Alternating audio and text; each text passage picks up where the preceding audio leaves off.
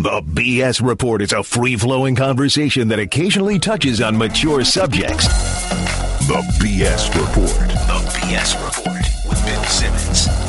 Welcome to the BS Report, taping this on a sunny Wednesday morning here in Southern California. Not sunny if you're a Clippers fan. Uh, to nobody's real surprise, the Clippers um, self-destructed uh, in a referee-induced haze of of uh, of dumb plays and bad calls and whining and complaining and bitching, and it was kind of how I thought the Clipper season might end, and it actually happened. And I actually emailed our guest. I texted him. No, I emailed him right before the game. I saw Bill Kennedy and I saw Scott Foster as two of the refs, and I emailed I, emailed Haralabob Voulgaris, who's on the phone right now, uh, a renowned basketball gambler, a great Twitter follower, and uh, a frequent guest on this podcast. And I emailed him and I said, "Uh oh."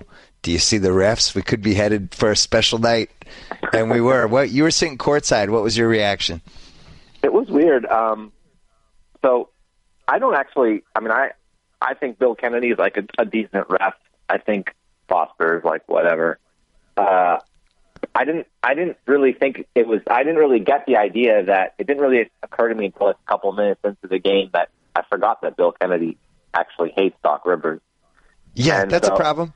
Yeah, and so um, when you emailed me, I thought you were just talking about just in general those guys being terrible refs, and um, and then I and then I, and then I thought about it, and I was like, wow, this could be really bad for the Clips because you know Doc's just a Doc's a whiner to begin with, and him and Kennedy have history. There's the time when uh, he got teed up for the two of them getting into some kind of altercation during a game. Before a little bit after that, if you kind of track Celtics games when Bill Kennedy was officiating, the Celtics basically had no shot of winning those games.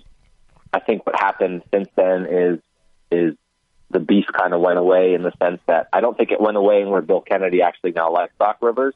I think it went away in the sense that he realized he couldn't be so blatant about it because he was probably getting reprimanded by the league for not giving Doc a fair right. whistle. Uh, but it, it definitely came, it definitely came back last night. It was it was, um, it was as a, yeah. Rich Levine, a, a, old friend of mine from Boston, tweeted that they had rekindled the fire last night. Whatever fire they had burning between them, it was rekindled like two old flames. Yeah, it this is weird. a six-year thing, right? Yeah, it was weird because the whole game was kind of a blur. When you sit, when when you when I'm at a game, anyways, I don't actually pick up as much about the actual flow of the game or how the game is going as I do when I'm watching it at home on TV with my computer and I'm going back and rewinding and then I'm, I'm looking at stats as the game's going on when you're just sitting there, the game just kind of goes by in a blur. But you do pick up all of the stuff that happens after the whistle blows, the commercial breaks. There was actually a point in the third quarter where Doc and Bill Kennedy actually had like a friendly, like, hey, like, like they were smiling, and Doc even patted him on the back. Where, but it was funny. Like, I it didn't it it didn't look like Bill Kennedy was kind of feeling it as much as Doc was. Doc was kind of like, oh yeah, you missed the call. He's like, yeah, I missed the call, no big deal, whatever.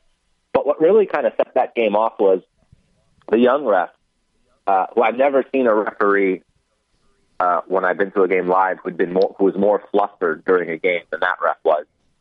Uh, he messed right. up the goaltending call in the second quarter, I believe, where he called Matt Barnes for an offensive goaltend, and he messed up that call. Then had to watch it during the commercial break uh, on the on the scoreboard when they did the um, when they were they review all the plays, and he saw it up there, and I actually saw him mouth the words "my bad" to the other referee and then he pulled out a right. handkerchief. He was constantly constantly wiping the sweat off his face the entire the entire game. And the crowd was was was on him all night. There were some real lunatics sitting behind me who were I don't know how they actually managed to stay in the in, in, how they didn't get kicked out, but they were just on the refs the entire night. And it kind of felt like what happened was uh he was trying to re he was trying to kind of make up for a while he was trying to make up for that bad call subconscious. He made a lot of calls favoring the Clippers for a while and then Scott Foster was kind of trying to balance the fact that Kennedy was calling all the calls against the Clippers. this guy was calling calls for a period of time favoring the Clippers, and then Foster was just like randomly calling like illegal defenses and, and offensive three second violations at weird points in the game. It was a weird game. I don't know. I don't really know how. I kind of rambled there for a bit, but it was it was a weird game. Yeah, for sure. Bill Kennedy and Doc they they have the only incident I remember, and I think it was 2009, where it got so contentious that both guys got fined by the league. Yeah, the and just as a Celtics fan, Yeah, both of them got fined, and Yeah. after that, as a Celtics fan, you just never wanted to see Bill Kennedy. There was just real contempt between the two guys. There was always a rumor Doc said something that crossed the line and whatever. But Yeah, yeah, um, yeah. Yesterday, you can, I love because I sit on the side where the benches are, and Okay. You know the coaches come to midcourt. I'm near midcourt. I'm in the fourth row. I- Sometimes I can hear it. Sometimes I can read the lips, and it's fascinating to watch how the coaches interact with the refs. Sometimes they try to be friendly. Sometimes they alternate between friendly and disappointed, friendly and angry. Like Popovich probably runs the gamut as well as anyone, where sometimes he's your friend, other times he's just really hurt that you called it that way. Yeah. Um, and the re- and they all have their own relationships with the refs. Kennedy and Doc. At one point, I even tweeted this at, at in the moment, like Doc's just yelling and yelling like always, and Kennedy just turned, he held his hand up, and he was like, Stop "That's it. enough, stop it." Yeah, yeah. I just with his too. hand up, and he was just like he's he just had it, Yeah. and it had gotten that. This was the third quarter, and then a little bit later, I tweeted this too. Um, Kennedy made a call. Blake stared him down in just disgust and disbelief, and turned and just hawked this giant loogie on the court. And can and first of all, I I never I've been going to games for forty years. I, I I've seen guys casually kind of spit a little bit. I've never seen somebody like just disgustedly hawk a loogie. And then Yeah. Kennedy for a second was like, "Should I tee this? What should I do?" And then Blake kind of quickly realized he shouldn't have done it, so he went over and kind of stepped on it to unwet it, kind of. And then Kennedy's like sagged his shoulders, calls the ball boy over. The ball boy runs and wipes it up, and I'm thinking like, "Wow." The Clippers have created new ways to antagonize refs. This is a team that every ref hates officiating because they bitch about every single call, no matter what it is, and the refs are tired of it. And now spitting is now the new frontier for the Clippers. It's just So- crazy, and it all led to what happened last night. Yeah. So there was another referee who, who I'm not going to name him because I don't know why, but I just don't want to. Who wasn't not Kennedy, not another ref. But when I was initially doing some of the stuff that I was doing, right, where we we were just looking for referee biases or referees that were. I was actually looking for referees who might may or may not be crooked. And one referee just like came out and it stuck out like a sore thumb. I mean, he had like these big discrepancies in games, or he's favoring one team versus another, and I was like, wow, this guy's crooked for sure. But then I took a closer look, and I saw all those games were either were, were favoring teams playing the Clippers or the Celtics. And so it wasn't so much that he was a crooked referee trying to bet on games. He just didn't ever want to give Doc Rivers fair whistle. It's funny. And um, so that referee, when I saw that, I was like, oh, wow. And I wonder if the league knows about that stuff when they, because there's just so much stuff to look at. And obviously, when you have the situation where Kennedy and Doc got into it so bad that both of them got fined, that's something that will stick out and the league will probably reprimand the ref. Hey, look at his games a little closer when he's officiating Doc Rivers games, and look, to think, you know, what is this call? Why did you make that call? But when it's not a public thing, where it's just like a quiet beat, I think those kind of slip under the radar a little bit more. But I totally agree. Like Danny Crawford and the Mavericks was another good one. I don't know what the genesis of that was, but at some point, even if it was unconscious, he Well, it was, was definitely not something. unconscious. No, it, Okay. I mean that was back around the time where Cuban was saying how the referees couldn't manage a Dairy Queen, then he had to go work at a Dairy Queen for a day for public for public for as a public relations thing. So that was back then. Cuban was you know was a was a lunatic to the referees. I mean, you Yes. see him on the court. He was getting fined repeatedly, and there was just some of the old line refs who just hated him and didn't want him to win, and were willing to be as unfair as possible against his team because they hated him. And that was a real phenomenon. That wasn't. I mean, that, that was during the playoffs where I think for a stretch, I, the, the, the Mavs didn't win like nine Danny, eight or nine Danny Crawford ref games uh, in a row, and that's key too because he's the crew chief. He's not just one of the three officials, but he's the crew chief, and, and the other referees kind of take the lead of the crew chief. So that's a big deal. It was worse than that. I thought it was like at one point, wasn't it like they were one in sixteen during a something like that. Yeah, it was like nine in a row. crazy. Yeah. it was like eight or nine in a row, and then like uh, some some ridiculous number. And until someone wrote an article about it, it never really got corrected. Then it got corrected after the article came out.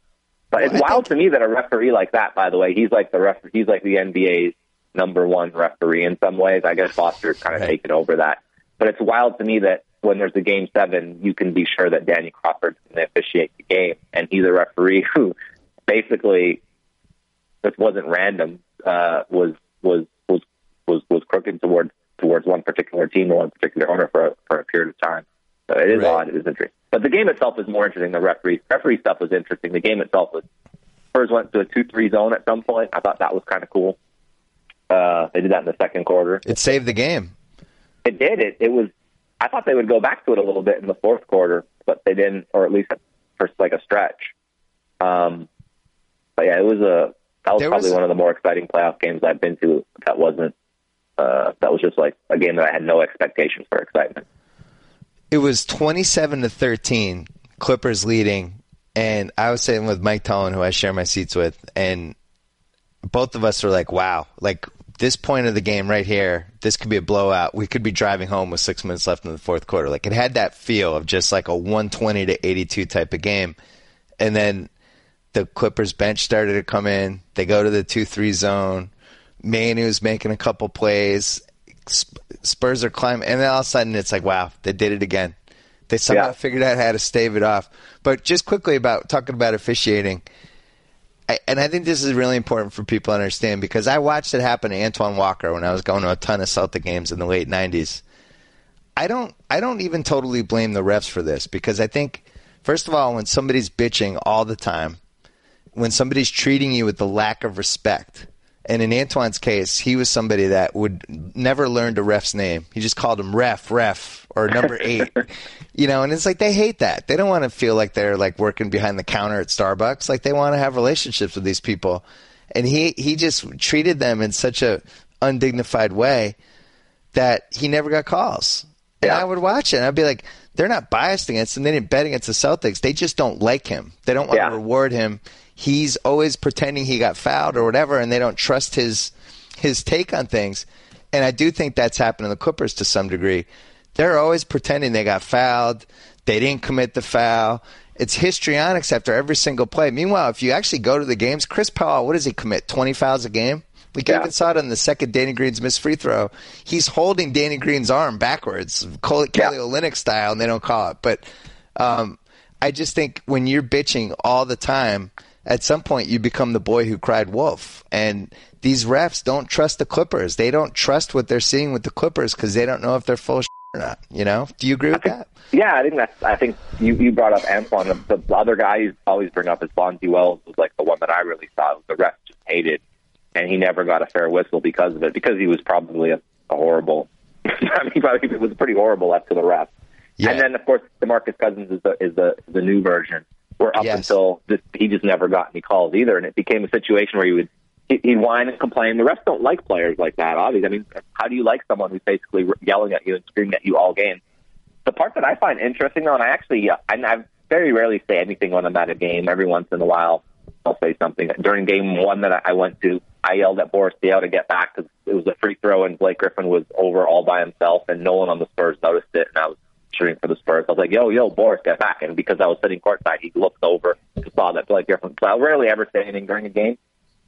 But I did actually sit, tell. I actually just was like, I said to Doc, "Stop whining and coach," because I was watching the game Yeah. and he calls a timeout, and it was I think it was like a minute left or something, and he spent the entire timeout yelling at the ref. Not even like, not even trying to get anything, but it was just yelling. It's like, dude, you're the coach of the team.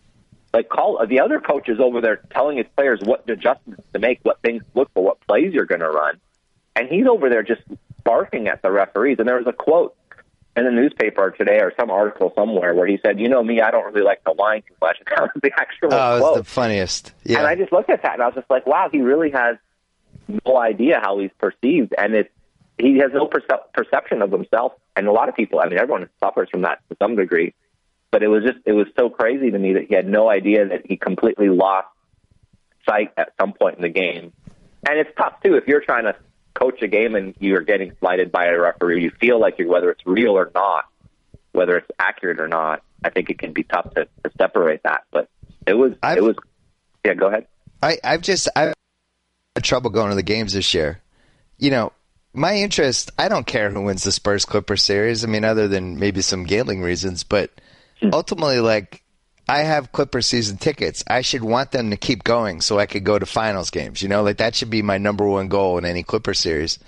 And they they've just become so dislikable to wa- unlikable to watch game to game, quarter to quarter, series to series with the bitching and the whining and the culture of whining. And what's been frustrating this year, I really like Clipper fans. Like they're just beaten down dogs who just have had no nothing really good to hold on to at all these last 35 years or however long it's been.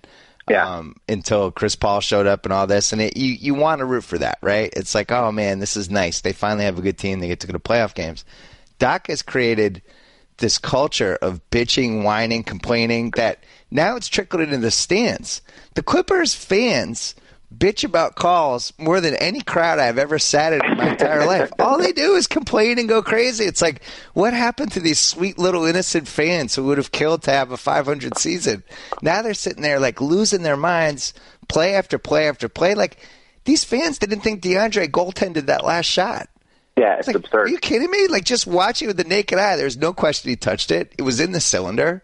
Dunk. All the Spurs reacted immediately like he touched it. Like there was no argument. He touched it. I was And the bearer just- of bad news in my in my little area for that one because they all thought he scored, and I looked over to the you know I'm sitting next to my girlfriend and one seat over the lady's going crazy because I was and I I just said that's not a basket he goaltended and she's like what? And then everyone's like what? And Right. some were dancing.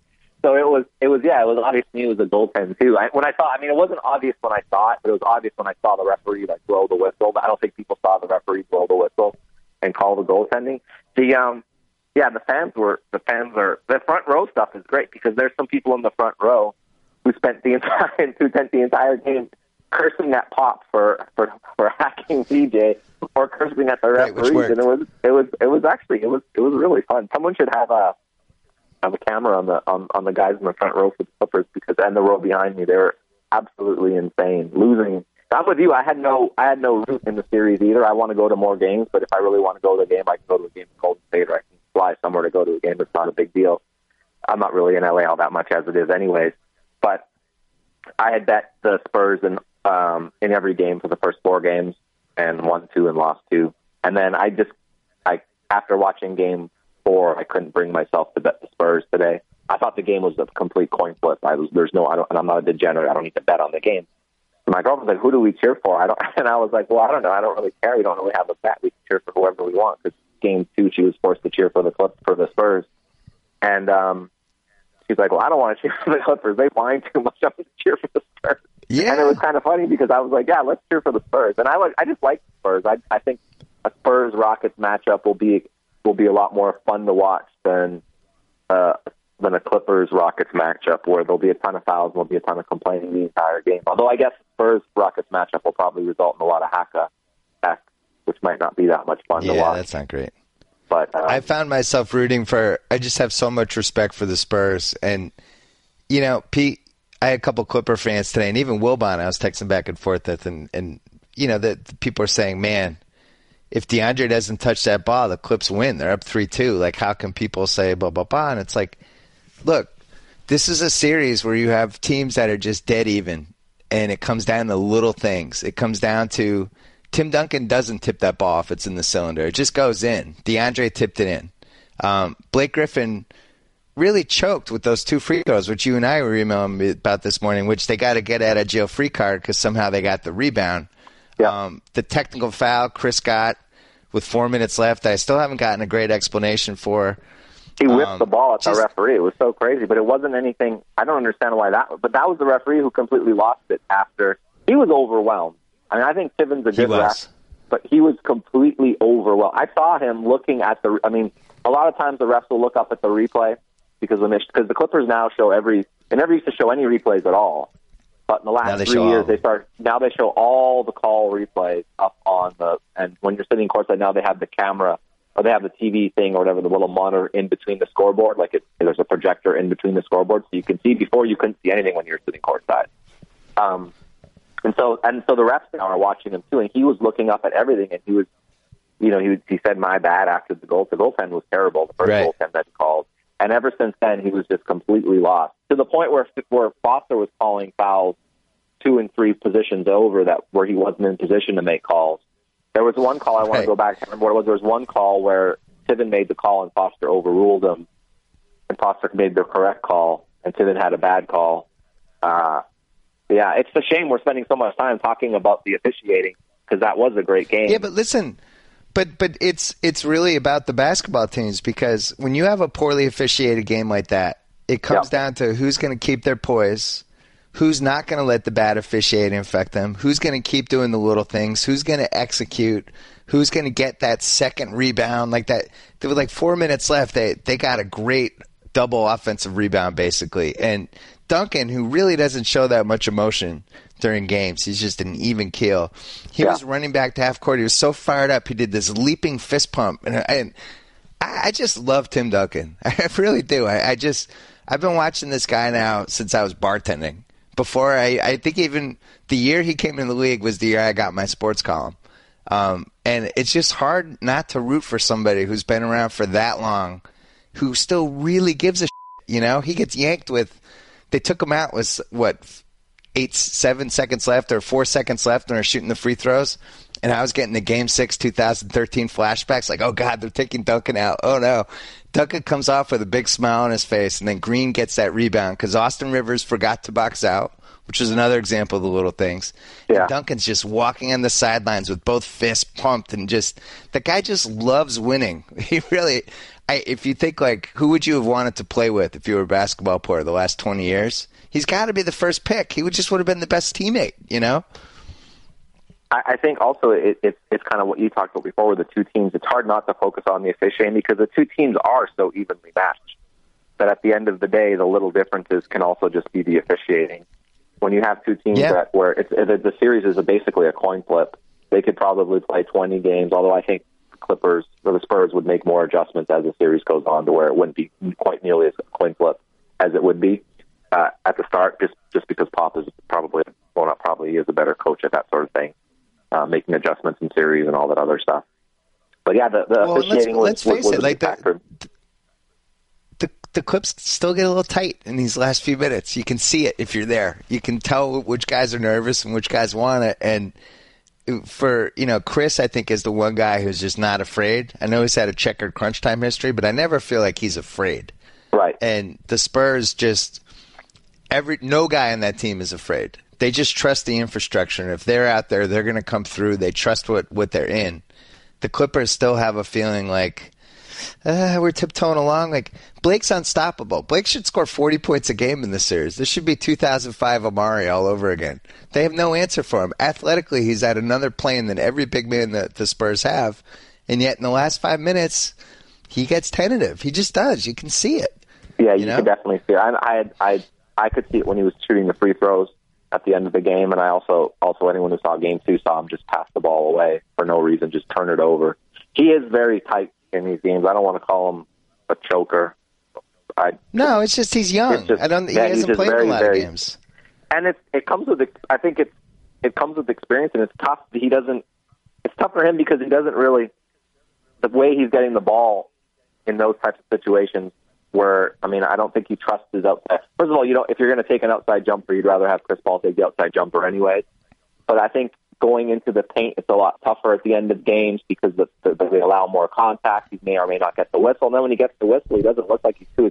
He looks like someone who's got a really smooth free throw stroke. He looks really, really. He shot to shoot both those free throws short. You could see that nerve for sure. That's that's not. I mean, it wasn't because he hurt his elbow or whatever on one of the previous plays. He just looked tight when he shot the free throws uh, yeah, it was. I'm, well, I'm with think... you with the Spurs. I, I, I like cheering. You like cheering for Tim Duncan. For me, it's Kawhi. I love watching Kawhi play.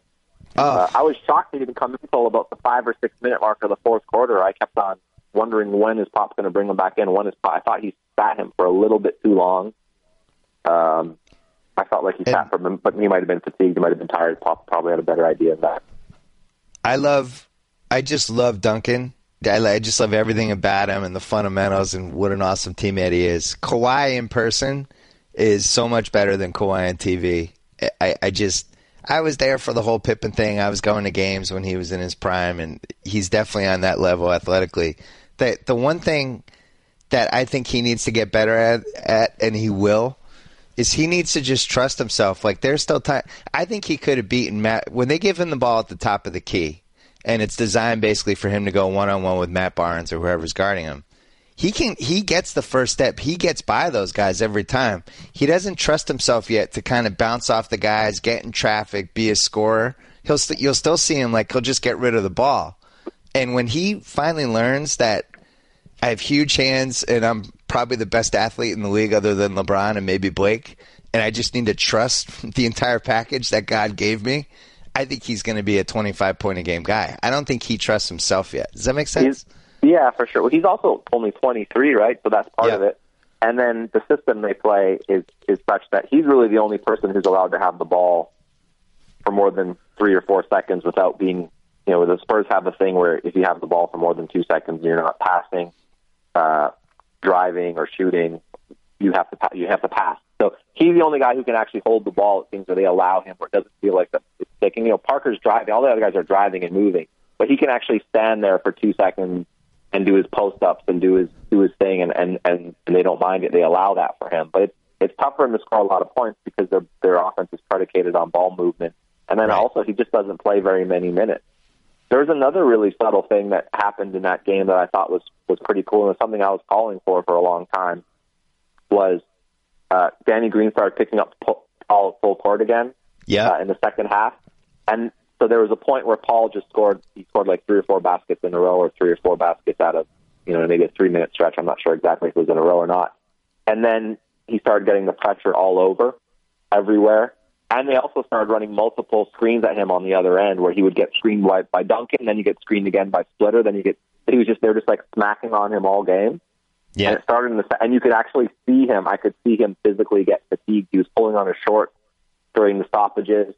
He was he was you know he was sucking air, and then that's when he actually stopped attacking the basket on offense too. And I thought that was a little hidden thing that that that really changed the game for for the Spurs. It just it, that that little the constant wearing. I was surprised they didn't do it more. They I thought we'd see Joseph guard him, not because he's a great half court guarder, although he is, but just because he can pick him up full court and he can fatigue him more. I think the one thing they are a little bit worried about when they do that, when they pick him up full court, is that Paul can get right by him and get a layup, which did happen one of the times that, that Green was picking him up full court.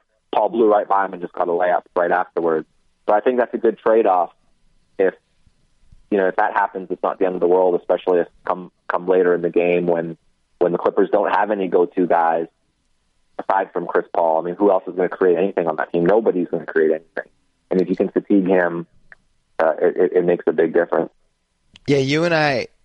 I mean, we. I think both of us respect Pop as much as just about any co- any NBA coach. As a game coach, he is a little shaky sometimes. Like, I can't believe anytime Austin Rivers brings the ball up, they should be coming at him with two guys because Austin Rivers can't dribble. That he should never be allowed to dribble from point A to point B without somebody hounding him and harassing him or whatever. And I agree with you with Chris Paul. Like you make that guy work 94 feet. You have multiple guys you can throw at him.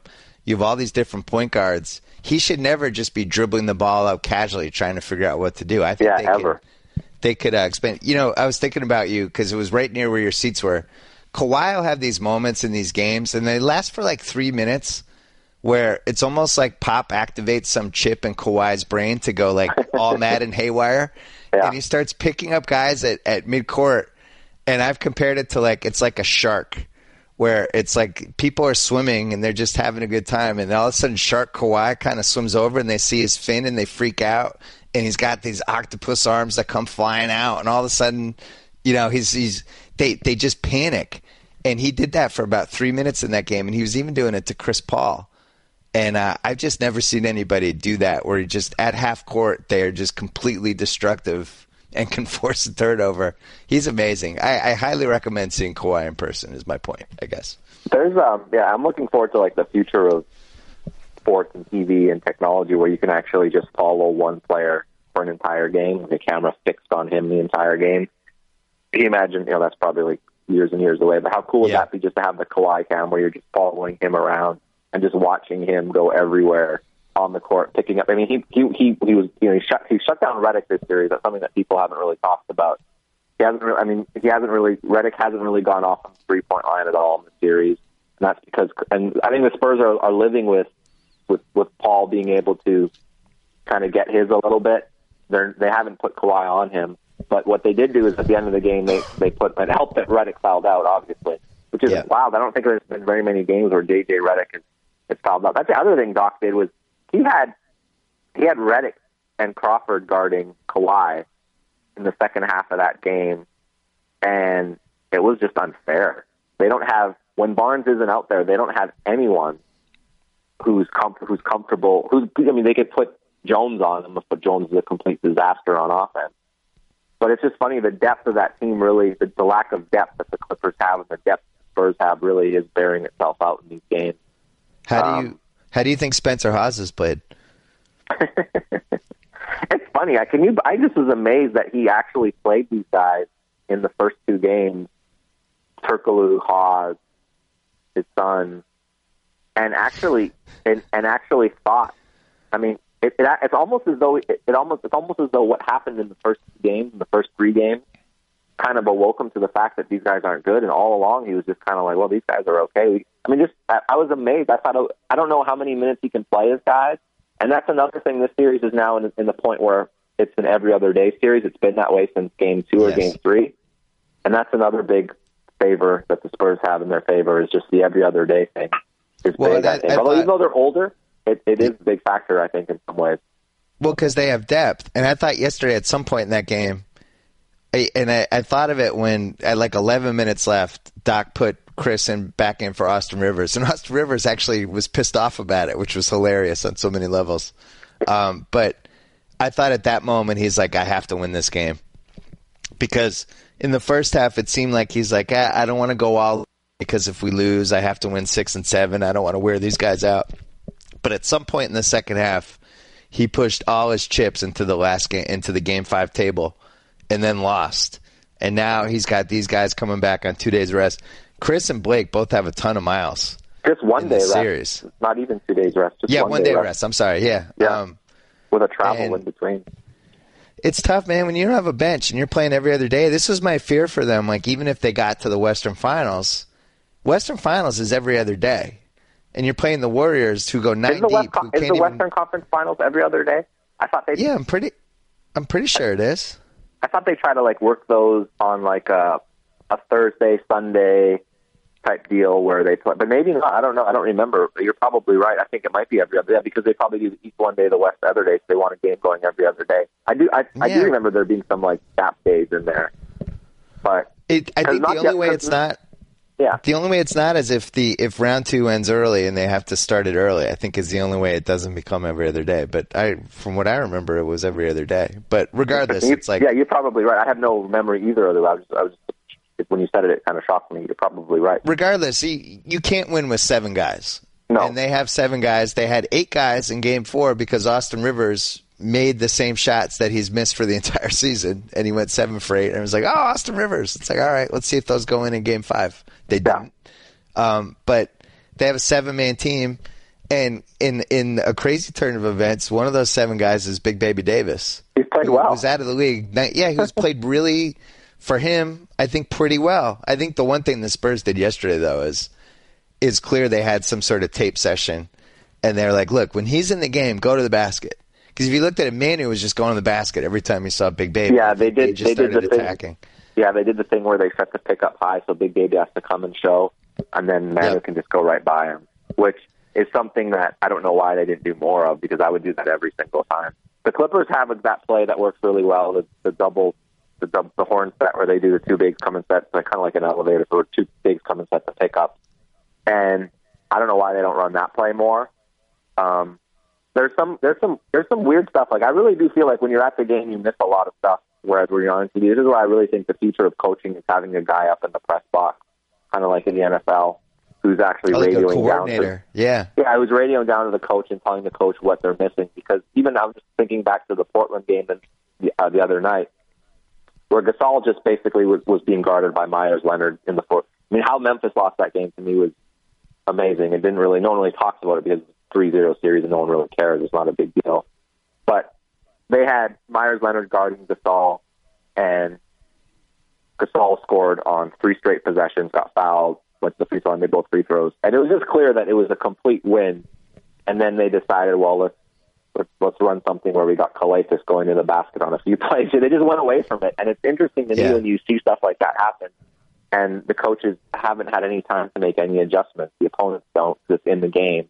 And it's almost like the, the coaches try to get too fancy in some ways. When something works, why go away from it? The Clippers have that play.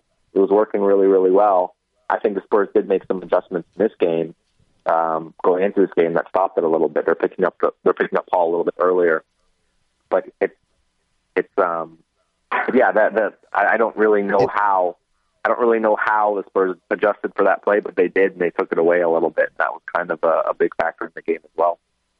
And that's what I love about a seven game series is pretty much 98 times out of 100 the right team's going to win because so much of it is about how you adjust as the series goes along and figuring out new wrinkles and new ways to attack. The Spurs have, have figured out all these different things as the series goes along. You see it. The Clippers, it's really hard to figure out stuff because they only have five players that can really do anything offensively. And the one thing they've figured out is if they can just get Blake the ball facing the basket at the foul line, whether it's like a little high screen where they have to switch, they get throw back to him. If he has the ball facing the basket, he can attack the rim athletically. He just can jump over anybody in the Spurs. And they know they have that, but if he's either afraid to shoot the foul line jumper or he's being tentative when he goes to the basket, like he was yesterday in the last five, six minutes, then that's erased. The Spurs know Chris goes right every time. Like yep. they're just they're, they're they're at this point they're just almost facing him sideways when he drives. They're they're just assuming that he's going to go right. And then after that, it's like you put Kawhi and Redick. Now he's out. Now, now you're having these Jamal Crawford double pump driving jump shots, which sometimes they go in, but you know they kind of run out of options. And I, I just feels like the Spurs are kind of are squeezing the head a little bit. I know yesterday came down to just a couple plays, but I also don't think it was an accident that the Spurs won. I really don't. They're up seven with two minutes left. Like they they were going to win that game. I feel. Like. Yeah, that's another thing that people missed is they were up seven. It took a lot of happy things for the, that happened for the Clips for them to get back. When I think of the, a good analogy for me is I don't know if you play Scrabble at all, but when I look at the, the Clippers is like they look down and they just have these tiles the tiles aren't changing, but they just keep on rearranging them in different. And there's this old Canadian, this old Canadian cartoon called The Big Snit, and the guy just got like he has all E's, and he spends the whole yeah. time, and he spends the whole time rearranging the E's in a bunch of different. And the, the Clippers don't really have anything else; they have no pieces. They just have a bunch of E's, and they're just reordering them all, or a bunch of vowels, and trying to find a word that works, and nothing's working. The Spurs have yeah, that's a great point. Blake is Blake is a Q and Chris Paul is a Z, and they're like, I, I should be able to get a fifty pointer with these two, and they're just looking at the other pieces, and it's like, damn, I don't have a U. Um, anything. It yeah, is crazy though. For them, I think Chris and Blake are two of the best ten players in the league. I think if we made any list of the best ten, I think they both have to be in it. It, it just for them to not be able to get out of round one, and then last year to not be able to get out of round two. And then now this is four years where they've played together and they've never been to a conference finals. Um, and it's all come down. You just can look at the series and point to this play or this game. Game two, they're up two with the ball with 25 seconds left. Blake's unstoppable, just dribbles it to the other team. Patty Mills comes down, gets fouled, makes both free throws, which people forget that part. Like how many guys on either on either team in this series could make both of those free throws. OT Spurs win. Um, it's just this is year after year the Clippers just losing a series, assuming they lose this one, and just saying, "Man, oh, kicking themselves. It was the refs' fault. Oh, if only DeAndre. If only this. If only this." And it's like at some point, you kind of are who you are in basketball, right? Yeah, it's not it's, an accident. It's it's it's tough because I mean we were, we are talking about them as though they've lost the series and they're only down three two, but it's going to be even if I mean they're going to have to go all. They're going to. I mean I guess they could. I guess what happened in Game Four could happen again where they don't where they actually just kind of blow them out and they don't. They guess they get their stars some rest. But if it's if they have to win a close game in Game Six and have to play again Game Seven, I don't. I mean I'm not sure. There's so much stuff that it'll be really interesting who the officials are for Game Six. That's for sure. It's just a shame though. Yeah. Look at all the look at all the stuff that I mean, we're talking about this team like, oh, they can't get out of the first round, they can't get out of the second round. They've never been. Chris Paul's never been to the conference finals. But first of all, it's how unlucky is it that a they have this record, and the last night of the season was so crazy, where where spots two through six were completely up in the air, with the exception of Portland being locked in at four. And yeah. you know, you have it looked like it was going to be all all all that has to happen for the Spurs to finish number two and play the Mavericks is they just have to beat New Orleans and they lose to New Orleans. And then because of that, they drop all the way down to six. And the Clippers must have been sitting there like, wow, we could have been number two. That would have been fun, but we're not. But we also could have just like kind of chilled at the four and five position, where now we're playing Portland in the first round, who's basically like a dead man, a dead team, and you're the five yeah. seed, but you have home court, so it's like you're the four seed. And the disadvantage is you play Golden State in the next round, but you're going to have to play Golden State anyways. And do you really want to play Golden State after you've had two really, really tough series, and now you have to play Golden State? Or would you rather kind of get Golden State out of the way the second time? Um, I, I'm not sure what the answer is, but it is it is it is interesting that they could have had the Mavericks or they could have had Portland. They could have had a bunch of different collection of teams in the first round, many of which they would have been a favorite to beat and probably would have beaten quite handily. And instead, they got the Spurs.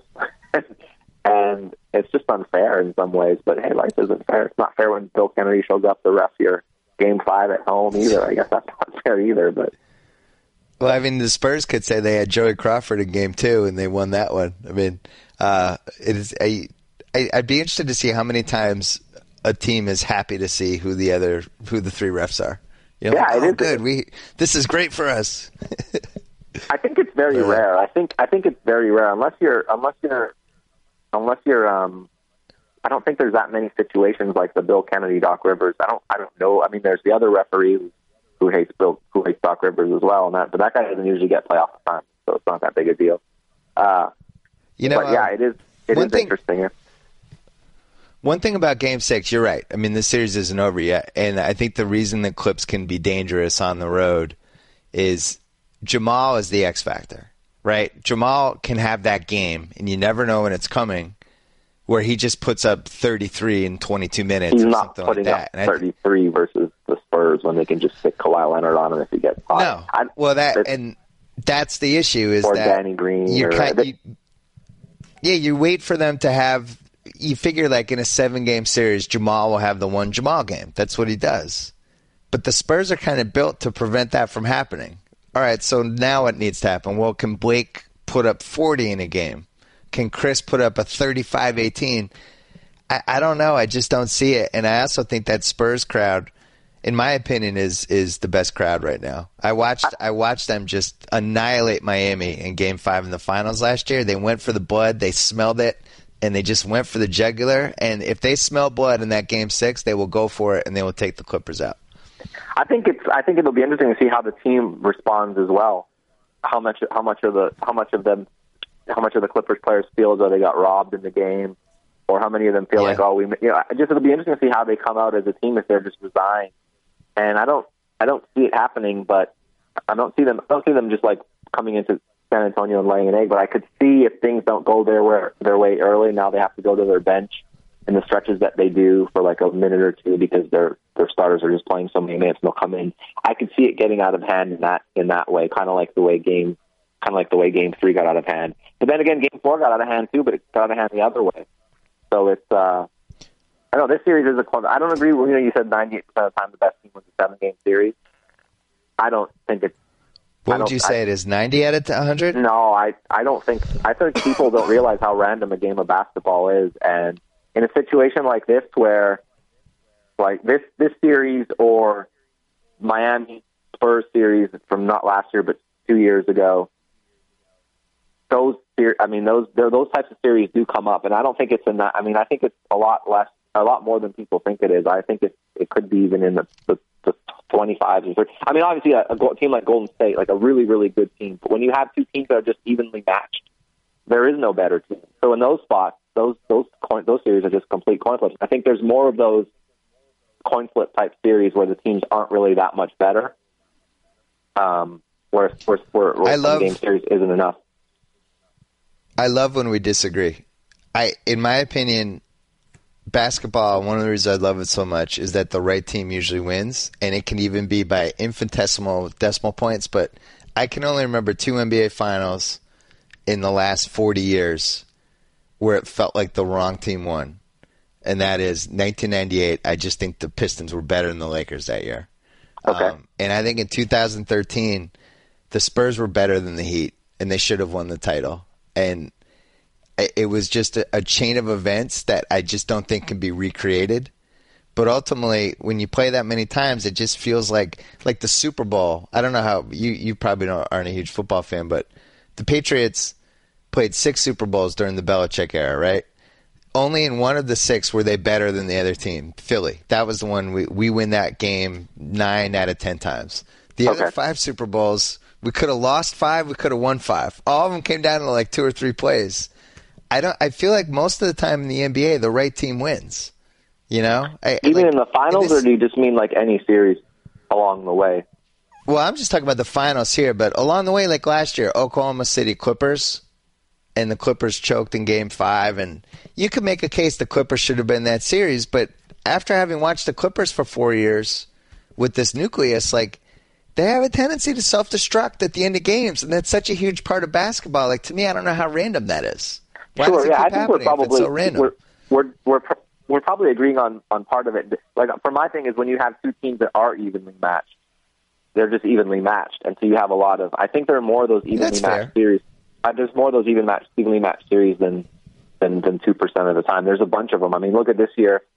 Uh, if I guess this is one of them, a healthy a healthy Portland team and a healthy Memphis team. I'm not sure. I'm not sure one of those teams is that much more dominant, especially with the three point shot, where that's pretty much a random event in some ways. Look at the Spurs shooting all those wide open threes in game one and game two, and even game three.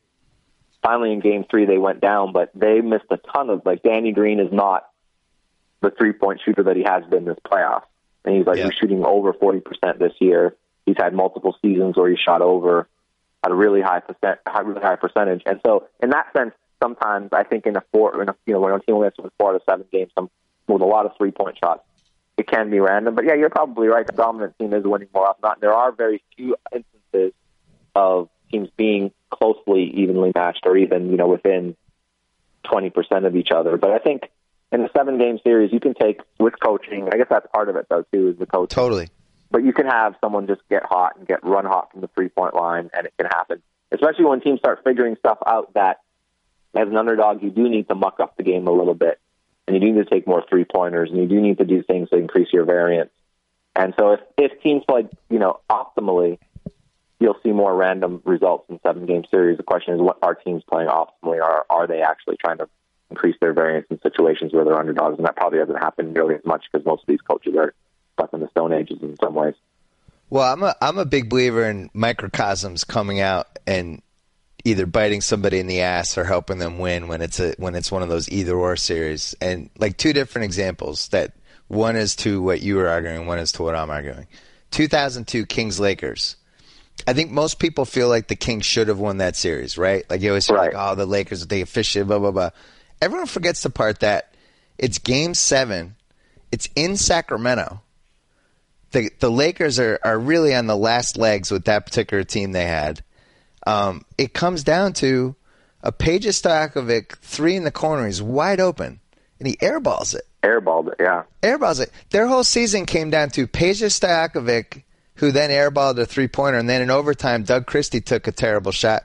Their whole season came down to two shots taken by Peja Stojakovic really early in his career when he was terrified, and Doug Christie was never a good shooter. And it's like, to me, that says something about that team. Because if you watch that series really clear, carefully, nobody wanted the ball at the end of the games except for Mike Bibby. Chris Webber was freaking terrified. He was had his back to the basket, trying to hand the ball off. He didn't want any part of anything. Um, and I think that matters in the big scheme of things. Now, the flip side, what you were arguing, 2009 Cavs Magic. LeBron is at the height of his first apex, right? He's just out of his mind. Playing great. Has an unbelievable series. I think his stats in the first five games of that series rank him on the best in the history of the league. He's like 37 and 8 and 10 assists and 12 re- like just crazy. Like he averaged triple double. But Orlando just shot a lot of threes. Dwight was getting rebounds. The variance that you talked about, like they played it and it worked. And they just made a lot of shots and they shot the Cavs out of that series.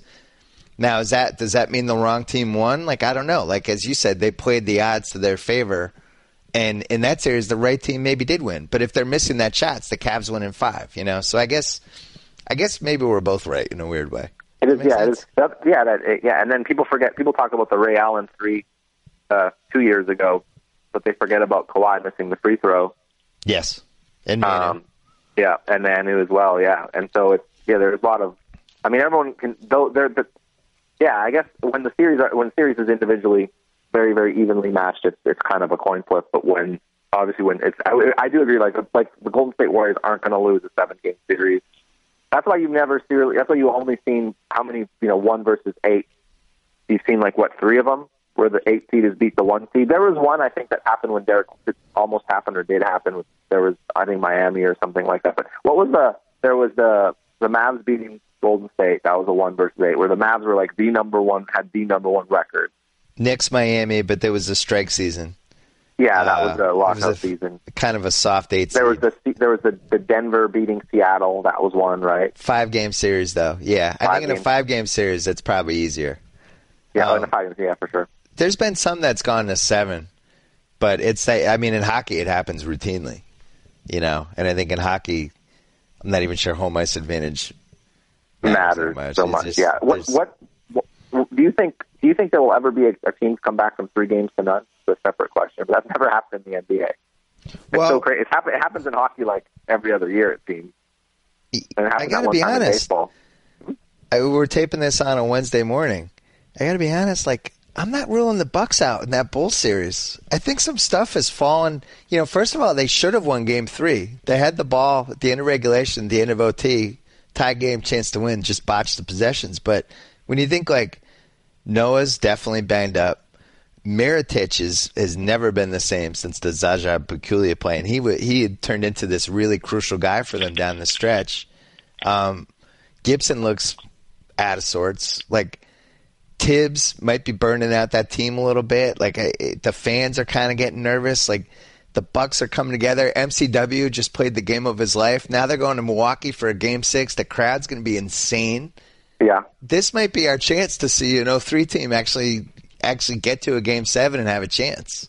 You know. Yeah, that's why I kind of brought it up a little bit. I haven't watched a lot of that series because, it's, as far as I'm concerned, that's not even like the Eastern Conference doesn't even feel like the NBA at this point. Right. To me, the NBA is the Western Conference, but that's that's one way. That, and that's kind of why I brought it up a little bit. It's, it's interesting. It has never ever happened. Uh, there was one. I think. I think there was one where um, Portland played Dallas and was down three nothing, and the series was tied three three. But then they lost. Rallied back. Forced, Yeah. forced the game seven, but lost. But yeah, that'll that'll be something that is. I don't know. I haven't watched a ton of that Milwaukee Chicago. So I went back and watched the last few games afterwards um, yesterday, but I don't know. It's weird. I feel like Chicago. I I tweeted this at the start of the playoffs, and everyone called me an idiot and a moron. And I probably am, but I said that. Uh, I wonder if people will find out in the playoffs that Derrick Rose might not be better than um, Aaron Brooks right now at the point for Chicago. And then I guess Rose had like great games one, two, and maybe even three. I'm not sure. No, just he one and two. It, it, Just one. it- and, yeah, it slipped. I- yeah, and he kind of was he five for twenty or something the other night, and the night before. Yeah, he's had uh, some turnover issues. I, I can't believe I'm saying this because if you had told me I was going to say this in December 2013, I would have assumed that there was some sort of apocalypse and all the other coaches had died or something. But Jason Kidd's turned into a really good coach. We talked about this one of the last times you were on and about his uh, his assistants and the great defense they played. But you know they design good plays when they need them. His Yeah. teams play super hard. He plays with energy. I think his competitiveness that first two months in Brooklyn, he seemed like a Derek Fisher mannequin. You just sit there with that dumb look on his face. Now it's like the competitive Jason Kidd. You can see it. That whole team's in his personality. I think he's transformed MCW's career. I never thought MCW could play a game like he played in Game Five. He was the best player on both ends. I didn't And- even watch that game yet, so I'm behind. I'm going to go back and watch that. He, he was. It was everything you want. I mean, the one thing you could say about MCW is he do, he does have the speed of the game, right? Like he's moving at the right speed. It was just he can't shoot. He didn't have confidence. Like there was things going on, but the speed was there. And in that game, I felt like that was the first time. If I'm a Philly fan, I'm going, uh oh. Like we we might have given away somebody who's who's who might be good here for this pick that we're not getting this year, and then if the Lakers spend money, maybe it's the 17th pick next year, and we gave away somebody who was just the best player in a playoff game. Um, it would make me nervous. But that He's a, I mean, he still has to develop a jump shot. I don't know that. I'm not sure exactly what happened in that game. I'm assuming he he's a good defensive player. Obviously, his defensive numbers have been absurd. Well, And one thing what they they- did was they were running high screens with basically they, it was just pick and roll, pick and roll, pick and roll with them trying to get Mirotic to switch on MCW so he could beat him off the dribble, and it worked. It And worked, yeah. I'm sure the Bulls will will come up with some sort of adjustment, but you know they they're long and they're a perimeter team, and it's a weirdly bad matchup for what the Bulls are built. maybe um, maybe Thibodeau will just play Jimmy Butler 48 minutes tonight instead of 46. maybe that'll work out better. Well, you know that, and that's part of the problem with the Bulls is that they're worn down. It's, Well, yeah. they're worn down, but also it's Jimmy Butler's offense. But the Bulls don't realize that. They think it's Derrick Rose's offense, and, and, and they rely on Mirotic. But now Mirotic is hurt, and it almost seems like what they should do is just let Jimmy Butler kind of drive it home. But for whatever reason, they, they especially the Rose shadow just hangs over everything, and they just seem like they're afraid. So I think I think in that series, from what I gathered, just doing a little bit of the work that I did, it it it feels like the back to backs in that series really favor Milwaukee, where there's only one day rest, and if they can get a couple more days rest, it, it looks like Rose's numbers are a lot better off a couple days rest versus one day rest. So there's not much Yeah. travel involved in that series. They're not going very far at all. Um, so I do feel like just having the one day and then there was the overtime game also. And that's been a fun series. That's been quietly fun. People haven't really talked too much. Hasn't really got too much attention.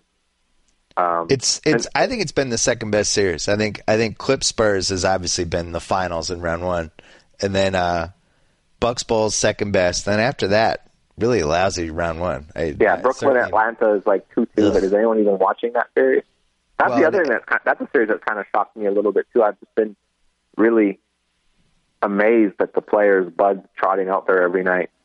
Um, in some ways, that team really lost their magic. I don't know what happened. I'll tell you what uh, happened. They, the Horford's hurt and Millsap's hurt, and it changed their team. And Mm. I think it was one of those house of cards situations that was fine as long as everyone was healthy. And now you can see both of those guys are hurt. Yeah, no And Thabo also. Yeah, no Thabo, and the Nets suck and should not be. This series should not be two two. That team sucks. Yeah. Uh, it's embarrassing, and I, and I really think now we're looking at Wiz Cavs. I think Wiz Cavs is going to happen. I, I I'm I hate to write off the Hawks after four games, but if those two guys are hurt, that's not you're not your injuries don't get better when you're playing every other game. Hmm. So I think the Wiz have a real chance to sneak in. I still I'm with you though. The Warriors to me are just so. I- I'd just be shocked if they didn't win the title. I, I, I don't I don't.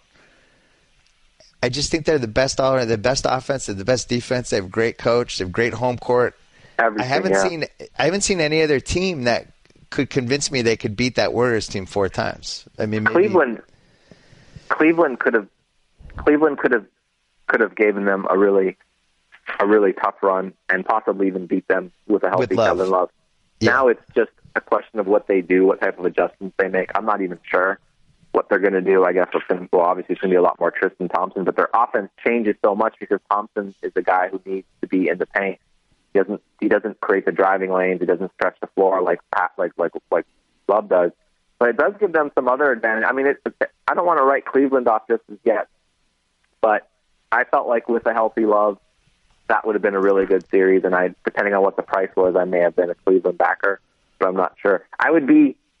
I think it would be a shame if I didn't mention this because I've been such a vocal opponent of Randy Wittman for like a number of years, but he might have made the best adjustment of any coach in the playoffs. I deserve to give him some props for that by putting Paul Pierce at the four. I agree. Uh, and he didn't do it all year because he smartly realized that Pierce couldn't take the banging of being a four all year. But that adjustment, that sneaky adjustment they've made, that is a very, very tough team to Wait, beat. are are we sure that was the reason? Huh? Are we sure that was the reason? It was Randy Wittman thinking six months ahead, and I don't want to put the miles on Paul Pierce. Are we sure? Are we sure that I, was? That I was don't it? know. I mean, he has to give he has to get credit. He put the players out on the court. I mean, I, I give I, I bash him every time he messes up, which is almost every other day. Uh, and now he's he's made this adjustment where the that offense is that's a very good offense. I mean, Yeah. so yeah, whether it's him or whether it's someone else or whether it was luck, whatever, I don't know. He, I, I, yeah, I, I, I tend to think that whether he did it six months in advance, knowing that he couldn't do it all year, or, or that up for debate. But the fact that he knew that it was something that he was going to go through in the playoffs, and they went to it, and maybe it just been might have just have been this a series thing, or he thought it was a good matchup for them in the series. Mm. But that, that's that's possible too. But it, it is a good adjustment, and it is a good. Uh, well, it's worked out really well for them. Anyone who watched basketball last year knows that Brooklyn took off when they started playing Pierce at the four. It's, well, it's, not. I think let's not go said, too far. Let's not go too far and assume that Randy Wittman watches basketball. Let's just. well, Windhorst said. Uh, Windhorst, Ed Windhorst on the podcast yesterday. He said Pierce had only played 120 minutes total at the four. It's kind of insane, uh, especially at this point in his career, especially with where basketball has gone, where if you can have somebody who can make threes at the four on one end and at least be passable on the other end defensively, you, that's kind of what you want at that position. Um, I'm with you. I, the Love injury really hurts the Cavs. I cannot write them off, um, if only because LeBron and Kyrie are still two of the best eight offensive players in the league, and in a seven game series, you just never know. But I, the Warriors, to me, it's it's look it looks great for them. I mean, they're still they're still going to have to go through the Spurs, assuming the Spurs get through the series, and that's a lot of demons for Steve Kerr and just the way they're built and they're playing. It's kind of like Darth Vader going against Luke, where you you know, it's just it almost feels like that has to happen, and it's going to be tough. It's going to be tough to win in San Antonio, but I think it looks great for them. Uh, it's it, barring injury. You never you never know with Bogut. Bogut could go down game one. That's it. You know. Remember when Curry was? I don't want to, but remember when everyone? That's why he signed that contract, and everyone thought, "Oh, this is a fair contract with player with his with his with his injury history." And the ankle, yeah. and that's I don't want to jinx the guy or whatever, but it just seemed like that was something that people just took as a given that he was a fragile player. Right. And he's he's been healthy ever you know for a couple of years now. So yeah, obviously an injury can. There's really only. I think they could survive a. I think they could survive an injury to any. I don't guess probably not. But what team could survive an injury to one of their top three players do well? I guess that's the question. But there's I, the Spurs my, probably could.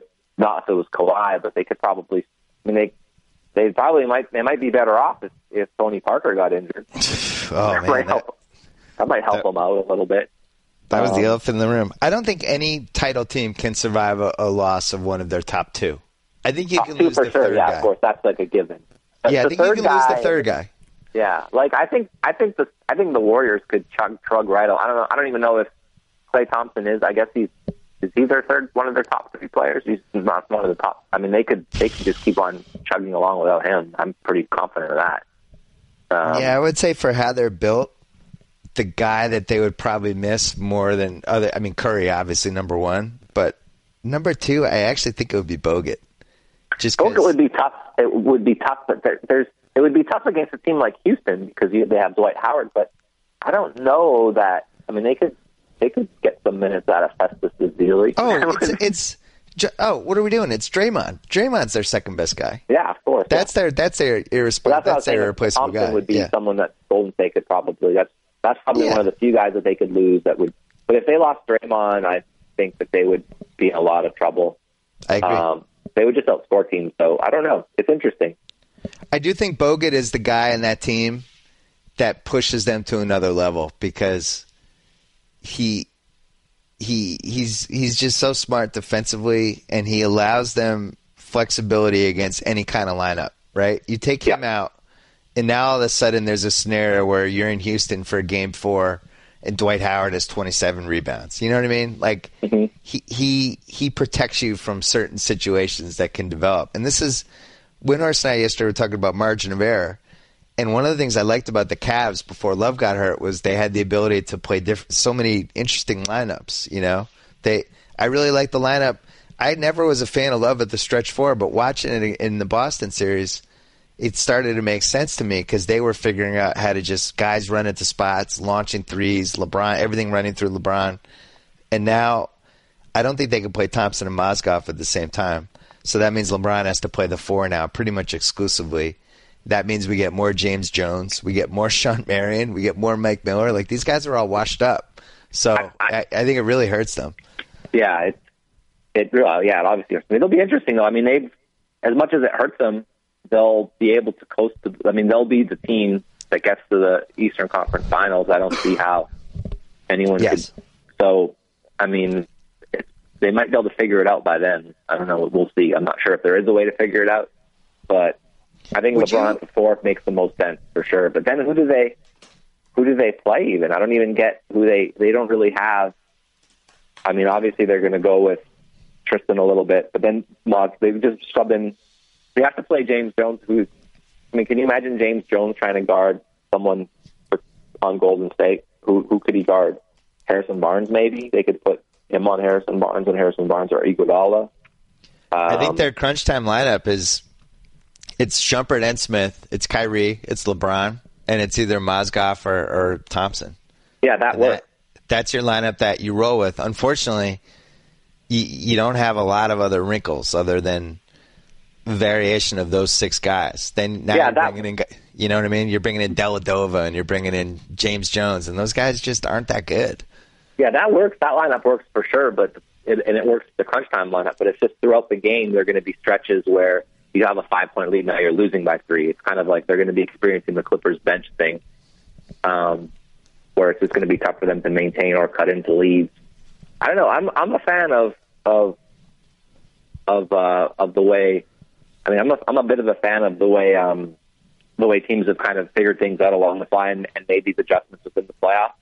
And I don't maybe they'll be able to overcome it. I don't know. It'll be interesting. That series, whether it's a close series or not, seeing LeBron in the finals with Cleveland, I think will be exciting. Amazing. And Yeah. yeah, and it'll be a it'll be a rating bonanza for the NBA. Cleveland Um, Golden State's a huge win. Hey, quick question before we got to go, but one quick question just on, on an odds thing, since you are uh, the gambling guru of my life. Okay. Uh, the Clippers are 45 to 1 to win the title now. They're 45 to win win the title now. Yeah, right now you can get 45 to 1 odds on the Clippers to win the title. Where? Don't mention the site name, but just some site. It's an online site that I'm looking at right now. Yeah, I don't know what the true odds of that are. They have to think about. They have to. They're. I think roughly four. The true price would probably be.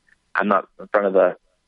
Probably like four and a half to one To beat- win the to win the Spurs Spurs series, to win the Clipper series. Hold on, I can look that up for you. Uh.